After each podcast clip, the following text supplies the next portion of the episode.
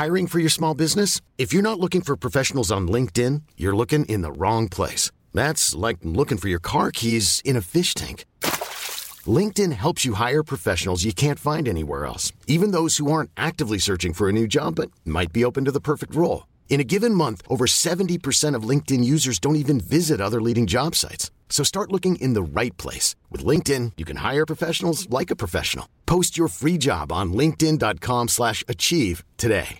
Hey, I'm Ryan Reynolds. At Mint Mobile, we like to do the opposite of what Big Wireless does. They charge you a lot, we charge you a little. So naturally, when they announced they'd be raising their prices due to inflation, we decided to deflate our prices due to not hating you. That's right. We're cutting the price of Mint Unlimited from $30 a month to just $15 a month. Give it a try at mintmobile.com slash switch. $45 upfront for three months plus taxes and fees. Promo rate for new customers for limited time. Unlimited more than 40 gigabytes per month. Slows. Full terms at mintmobile.com. When you make decisions for your company, you look for the no-brainers. And if you have a lot of mailing to do, stamps.com is the ultimate no-brainer. It streamlines your processes to make your business more efficient, which makes you less busy. Mail checks, invoices, legal documents, and everything you need to keep your business running with stamps.com. Seamlessly connect with every major marketplace and shopping cart. Schedule package pickups and see your cheapest and fastest shipping options from different carriers with rates up to 89% off USPS and UPS rates. And with the stamps.com mobile app, you can take care of mailing and shipping wherever you are. Make the same no-brainer decision as over 1 million other businesses with stamps.com. Sign up with code program for a 4-week trial plus free postage and a free digital scale. No long-term commitments or contracts. That's stamps.com. Code program.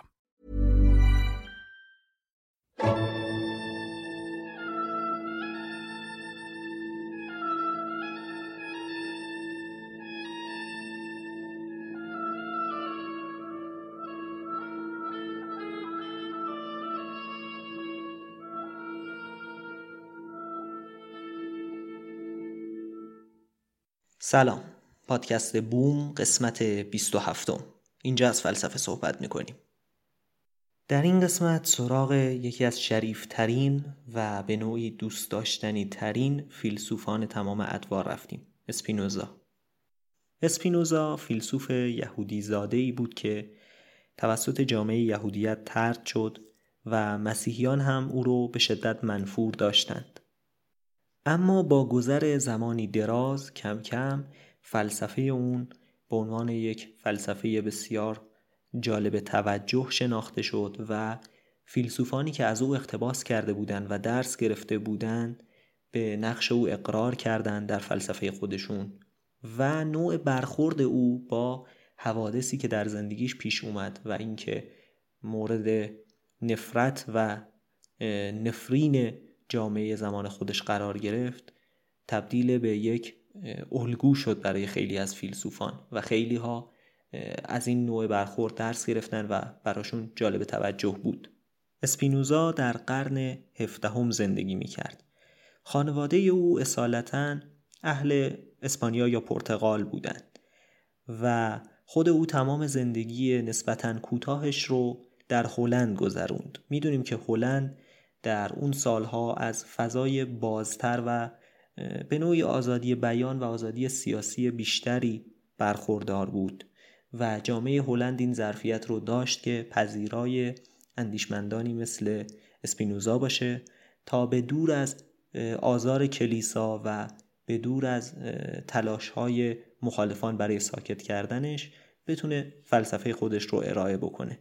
در این حال اسپینوزا زندگی خوبی هم نداشت و اینطور نبود که شاگردانی به دور خودش داشته باشه و مدام به تدریس فلسفه مشغول باشه بلکه با وجود ثروت خانوادگی عظیمش که خب اون از اون ثروت محروم شده بود مجبور بود که برای گذران زندگی رو به عدسی تراشی بیاره و زندگیش رو از این طریق بگذرونه و امرار معاش کنه. متاسفانه زندگی او هم چندان دراز نبود و در سنین جوانی یا میان سالی درگذشت و عمرش به سر اومد.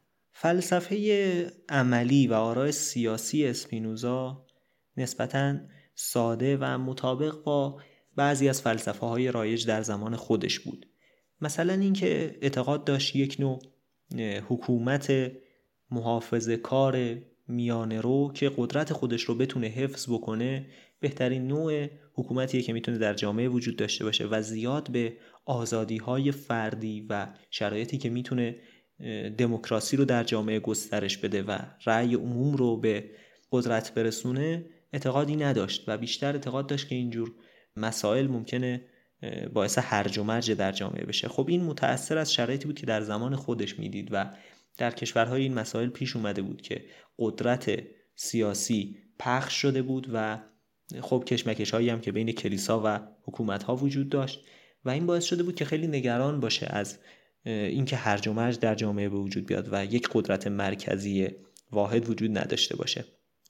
و در این حال که آزادی رو به عنوان یک فضیلت در جامعه ستایش می کرد و معتقد بود که باید افراد نسبت به امور شخصیشون آزاد باشن اما باز هم ترجیح می‌داد که حکومت مرکزی قدرتمند باشه.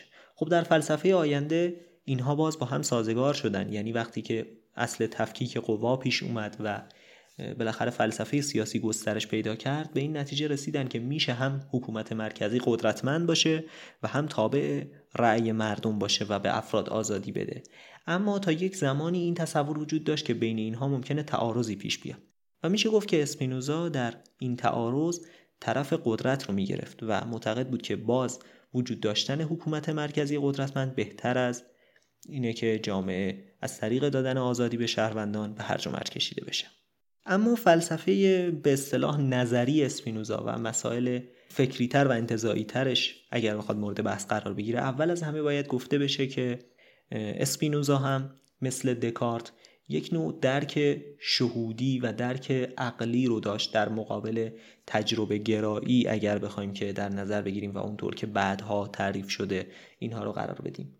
قبلا گفتم که این نگاه که فیلسوفان عقلگرا وجود داشتن و اینها همه در یک سلسله بودن مثلا دکارت و اسپینوزا هر دو یک مسیر فلسفی واحد رو داشتن پیگیری می‌کردن و در مقابل بعدا جریان تجربه گرا به وجود اومد و همه اینها در یک راستا بودن این اشتباهه همه این فیلسوفان شاید در یک راستا به معنای حرکت می‌کردن و در نگاهی دیگه شاید بشه گفت که هر کدوم اینها کار متفاوتی رو انجام می‌دادن و ما نمی‌تونیم بیایم اینها رو دسته کنیم به دو دسته عقلگرا و تجربه گرا شاید این یک پروژه واحد بود که فلسفه به این مسیر کشیده بشه و از زمان دکارت تا کانت همه اینها این پروژه رو هر کدوم به نوعی و در قسمتی پیش بردن.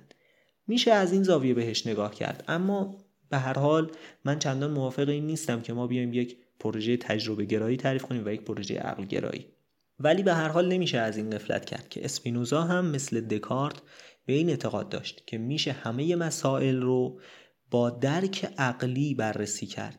یعنی بدون اینکه نگاه به اتفاقاتی که در طبیعت میفته صرفا سر جامون بنشینیم چشمامون رو به دنیا ببندیم و با فکر کردن به واقعیت های دنیا برسیم. این نگاهیه که در اسپینوزا هم مثل دکارت خیلی قوی بود.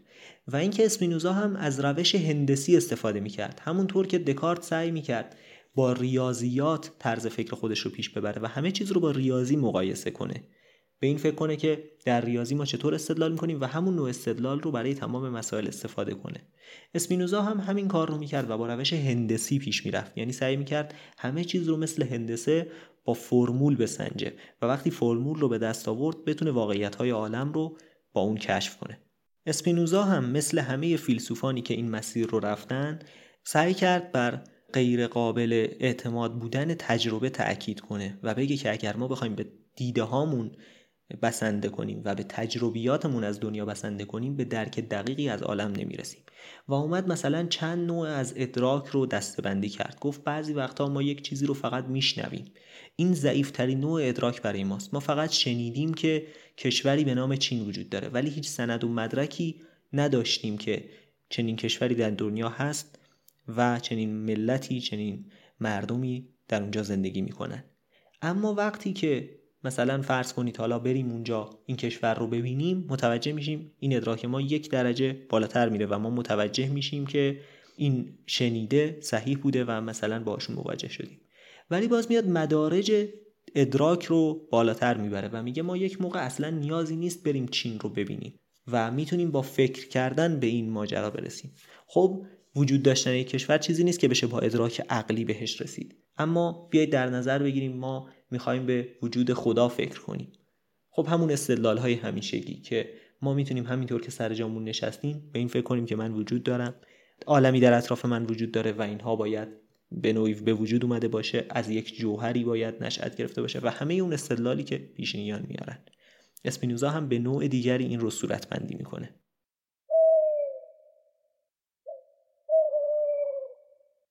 پس خلاقیت اسپینوزا در کجاست؟ ویژگی متمایز کنندش در کجاست؟ نکته در اینه که اسپینوزا میگه ما در عالم فقط یک جوهر داریم و برخلاف بعضی از گذشتگان که جوهر عقل رو معرفی می‌کنن که میگن این هم از جوهر الهی نشأت گرفته یا اینکه میگن ماده خودش جوهر دیگه ایه تمام اینها رو کنار می‌ذاره و میگه ما فقط یک جوهر واحد در عالم داریم و اون جوهر خداست که تمام عالم رو در بر می‌گیره و همه چیز در واقع خداست. این وحدت وجودیه که اسپینوزا بهش ایمان میاره.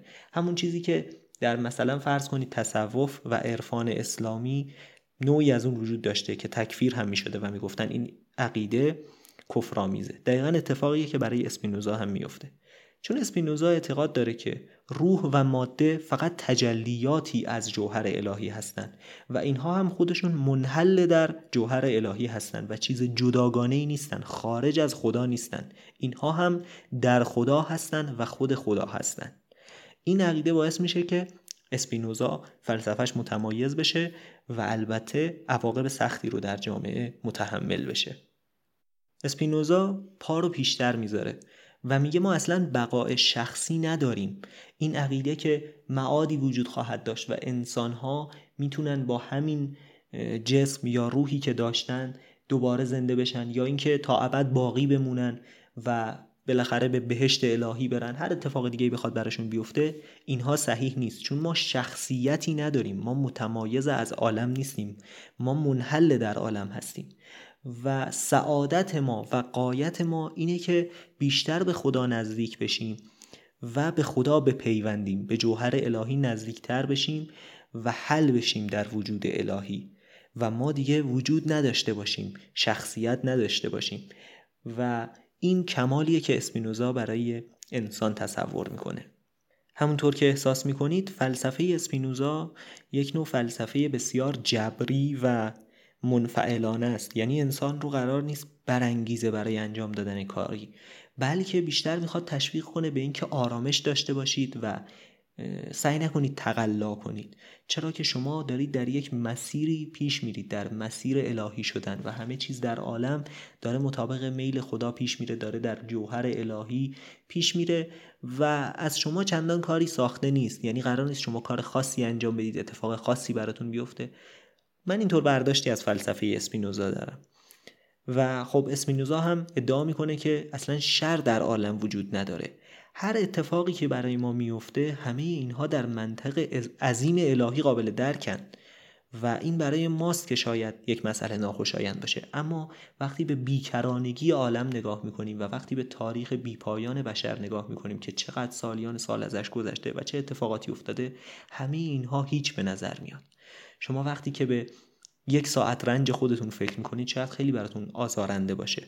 اما وقتی به این فکر کنید که هزاران ساعت و میلیون ها ساعت از تاریخ بشر داره میگذره و اتفاقات بسیار متفاوتی در این تاریخ افتاده شاید رنج شما در برابر این همه سالیان سال و ساعتهای متمادی هیچ جلوه کنه و اصلا براتون ناچیز باشه.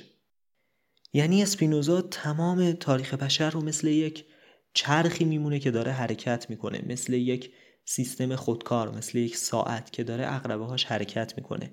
و اصلا فرقی نمی‌کنه که در حاشیه این یا در جزئیات این چه اتفاقاتی داره میفته مهم اینه که این ساعت داره کار می‌کنه. این چرخه داره میچرخه. این چرخ دنده ها دارن حرکت خودشون رو ادامه میدن. و کسی نمی‌تونه این رو متوقف کنه. کسی نمی‌تونه مسیرش رو عوض کنه. مسیر دنیا همینه. و ما اصلا در قیاس با اون چیزی نیستیم که بخوایم به شخص خودمون فکر کنیم. پس بیم و امید هر دو در نظر اسپینوزا باطلن. چه ترس از اتفاقاتی که برای ما میفته و چه امید به اینکه چه اتفاقاتی قرار برای ما بیفته و خوشحالی و ناراحتی شدید رو در نتیجه رد می‌کنه و باطل می‌دونه. همچنین اسپینوزا اعتقاد داره که آینده و گذشته یکسانن. وقتی ما به اتفاقاتی که در آینده قراره بیفته فکر می‌کنیم خیلی بیشتر نگران میشیم تا اتفاقاتی که در گذشته برامون افتاده. ناراحتی که ما نسبت به بلاهای آینده داریم از بلاهایی که گذشته خیلی بیشتره. مثلا وقتی ما به حمله مغول فکر می‌کنیم و اینکه مغول چه تعداد افرادی رو در دنیا مثلا کشتن خب ما از این قضیه خیلی ناراحت میشیم. اما اگه به ما بگن یک جنگ جهانی دیگه در راهه و قرار همون تعداد آدم در دنیا کشته بشه چند برابر نگران میشیم و ناراحت میشیم. اسپینوزا این رو غیر منطقی می‌دونه و میگه ما نمی‌تونیم رنج خودمون رو از رنج گذشتگان مهمتر بدونیم. خب شاید شما بگید ما می‌خوایم از رنج آیندگان جلوگیری کنیم. گذشته گذشته و هیتلر دیگه مرده و نمی‌تونه دوباره سراغ ما بیاد. اما ظهور یک هیتلر جدید می‌تونه خیلی وحشتناک باشه چون ما می‌تونیم جلوش رو بگیریم و ممکنه بتونیم کاری براش بکنیم. اسپینوزا دقیقا دست روی این نقطه می‌ذاره و میگه شما نمی‌تونید در برابر تاریخ بیستید. شما نمی‌تونید جهان رو عوض کنید. ماهیت دنیا همینه که خیلی از اتفاقاتش برای ما ناخوشاینده. پس گذشته و آینده یکسانن. و شما نمی‌تونید برای اتفاقاتی که در آینده میفته بیش از اونچه که در گذشته رخ داده ناراحت باشید.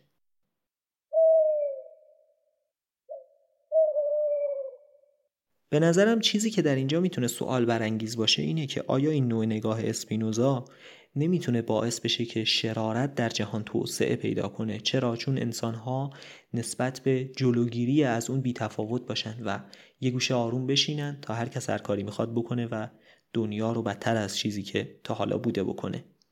خب اسپینوزا در این باره میگه که شرارت ناشی از درک ناقصه. خود اون فرد شرور چی فکر می‌کنه؟ فکر می‌کنه که می‌خواد به کجا برسه می‌خواد چی رو به دست بیاره. و این فلسفه بی تفاوتی خودش رو به نوعی می‌تونیم بگیم. این فلسفه بی تفاوتی خودش رو به اون هم ارائه می‌کنه و میگه که فرد شرور باید بدونه که در نهایت به جایی نمی‌تونه برسه و اون هم بالاخره یک لحظه در تاریخ بیپایان دنیا. و این شرارت او از درک ناقصش ناشی میشه کما اینکه خیلی از فیلسوفان گذشته هم همین اعتقاد رو داشتن و معتقد بودن که شرارت ناشی از نادانی لزومن. و کسی که داره اعمال بدی رو مرتکب میشه به خاطر اینه که نمی‌دونه این اعمال هیچ کمکی بهش نمی‌کنه و در نهایت هم به جای خاصی نمی‌رسه با این کارها. خب وقتی که این نگاه اسپینوزا رو پذیرفتی در واقع شما با این نظرگاه به یک ابدیتی در همین حال حاضر می رسید یعنی اسپینوزا به نوعی در برابر زمان می‌خواد بیسته و معتقده که زمان اهمیت خاصی برای بشر نداره. ما انگار که در یک چرخه ای هستیم که داره دور می‌زنه و دوباره تکرار میشه. انگار که در یک جایی ایستادیم و هیچ اتفاقی در اطراف ما نمیفته هیچ چیز جدیدی رخ نمیده. همه چیز همون چیزهایی که قبلا بوده و در آینده خواهد بود. فلزا با وجود اینکه ابدیت رو رد کرد و ابدیت شخصی بقای شخصی رو رد کرد اما می‌تونیم این رو یک نوع ابدیت بدونیم در دیدگاه اسپینوزا. یعنی اینکه ما در لحظه ای که اینجا ایستادیم ابدی هستیم. ابدیت همین الانه نه یک چیزی که قرار تداوم پیدا کنه. بلکه حال ما با آینده ما و گذشته ما فرقی نداره. وجود ما با نبود ما فرقی نداره. ما جزئی از جوهر الهی هستیم که از گذشته بوده و در آینده هم خواهد بود. پس انگار ما همیشه بودیم و همیشه خواهیم بود. این مضمونیه که در فلسفه و ادبیات آینده هم خیلی تکرار شده. اینکه ابدیت می‌تونه لحظه موجود باشه می‌تونه حال حاضر باشه و لازم نیست ما به گذر زمان اصلا فکر کنیم. خب یک نکته دیگه هم که وجود داره اینه که این پذیرش و آرامشی که در اثر این نوع نگاه به وجود میاد هم مورد ستایش اسپینوزا نیست. یعنی نکته جالب اینه که برخلاف خیلی از فیلسوفان یا مثلا برخلاف اون نوع نگاهی که در فلسفه بودایی هست یا در فلسفه هایی که متأثر از آین بودایی به وجود اومده مثل اپیکوری ها و رواقی ها که آرامش رو تجویز می‌کنن و پذیرش رو تجویز می‌کنن و معتقدن که ما نباید خیلی نگران باشیم خیلی هرس و جوش بخوریم و به دنیا اهمیت بدیم. در این نوع فلسفه ها معمولا این آرامش و این پذیرش واقعیت ستایش شده. یعنی در آین بودایی بهش میگن نیروانا. یعنی شما وقتی که به این آرامش رسیدی به یک جایگاه خوبی رسیدی به یک مقامی رسیدی و بالاخره کار درست دمت گرم که تونستی به این جایگاه برسی. اما اسپینوزا حتی این رو هم ستایش نمی‌کنه. یعنی ستایش این نداره که بخواد نصار چنین فردی بکنه و معتقده شما حالا می‌خوای بپذیر می‌خوای نپذیر. واقعیت اینه. اصلا اهمیتی نداره. شما اگر نمی‌خوای این آرامش رو داشته باشی و اگر نمی‌خوای واقعیت دنیا رو بپذیری مشکلی نیست. می‌تونی هر طور دیگه که می‌خوای رفتار کنی. و اسپینوزا اگر هم بپذیری قصد نداره که تحسینت کنه و بهت جایزه ای بده. و معتقده که تمام اینها در نهایت برای خودته و می‌تونی بپذیری و آروم باشی و می‌تونی هم نوع دیگه ای نگاه کنی و بالاخره خودتو سرگرم کنی. اما در هر حال واقعیت همینه که هست. خب این خلاصه ای از نگرش و فلسفه اسپینوزا بود. فلسفه ای که باعث شد او توسط جامعه یهودیت ترد بشه. در ابتدا سعی کردن باهاش کنار بیان باهاش صحبت کنن تطمیعش کنن یا تهدیدش کنن. ولی وقتی دیدن که گوشش بدهکار این حرفا نیست خب با این نوع فلسفه هم طبیعیه که چنین آدمی نه به چیزی طمع داره و نه از تهدیدی میترسه و نشون میده که واقعا هم اسپینوزا به نگاه خودش پایبند بود. در نهایت تنها کاری که ازشون بر اومد این بود که نفرینش کردن. هر نفرینی که بلد بودن نصار اسپینوزا کردن و از خدا خواستند که او رو نابود کنه و از زمین برداره و دچار بلا کنه. اما اتفاق خاصی هم برش نیفتاد به جز اینکه تقریبا جوان مرگ شد. دیگه قضاوت این که این بر اثر اون نفرین ها بوده یا نه به عهده خود شما. و توسط جامعه مسیحی هم حتی ترد شد. خیلی از فیلسوفان جرأت نمی‌کردن اسم او رو بیارن و بگن که به آثار فلسفیش نیم نگاهی دارن و نقشش رو در دنیای فلسفه مهم می‌دونن. اما بالاخره با گذر زمان خیلی چیزها عوض شد و خیلی ها پی بردن که اسپینوزا اون کسی نبوده که اینطور دربارش فکر می‌کردن. به هر حال این باعث میشه که اسپینوزا یکی از جالب توجه ترین فیلسوفان تاریخ فلسفه باشه چرا که به یک ثروت و جایگاه اجتماعی پشت پا زد و زندگی ساده ای رو در پیش گرفت و حاضر نشد که از اونچه که فکر می‌کرد کوتاه بیاد. یک نوع حالت کاریزماتیکی شبیه سقراط و خیلی از فیلسوفان بزرگ دیگه به اسپینوزا میده و در این حال خود فلسفه اسپینوزا هم اهمیت خاصی داره. چرا؟ چون اسپینوزا در واقع یک جرأت داد به فیلسوفان بعد از خودش. فیلسوفان تا اون موقع شاید اصلا جرأت نمی‌کردن بعد از اون دوران قرون وسطا بیان بر علیه آموزه های کلیسا قد علم کنن. خود دکارت هم در جاهای خیلی زیادی سعی می‌کرد به نوعی آموزه هاش رو با آموزه های کلیسا مطابق کنه و نگرشش رو با اونها تطبیق بده. اما اسپینوزا در واقع قول مرحله آخر رو شکست داد. یعنی کاری کرد که همه ببینن در نهایت اتفاق خاصی نمیفته فقط ترد میشن و از جامعه دور میفتن اما روزگار اینکه کلیسا بتونه اونها رو شکنجه کنه و به قتل برسونه تقریبا گذشته. و خب یک راه جدیدی رو براشون باز کرد. تا قبل از اون یک نوع نگاه شخصی به خدا داشتن. ولی اسپینوزا عقیدهش بر این بود که حتی خدا در کار عالم شاید دخالت نمی‌کنه. یعنی سیستم رو چیده و دیگه گذاشته تا خودش پیش بره. و قصد نداره به ما پاداشی بده یا ما رو مجازات کنه. و این خیلی باعث شد که فیلسوفان راه های دیگه برای فکر کردن پیدا کنن و از اون مسیر قبلی یه خورده انحراف پیدا کنن و راه های جدید رو امتحان کنن. این قسمت هم همینجا به پایان می‌رسه. خیلی ممنونم که تا آخر شنیدید و روزگار خوش.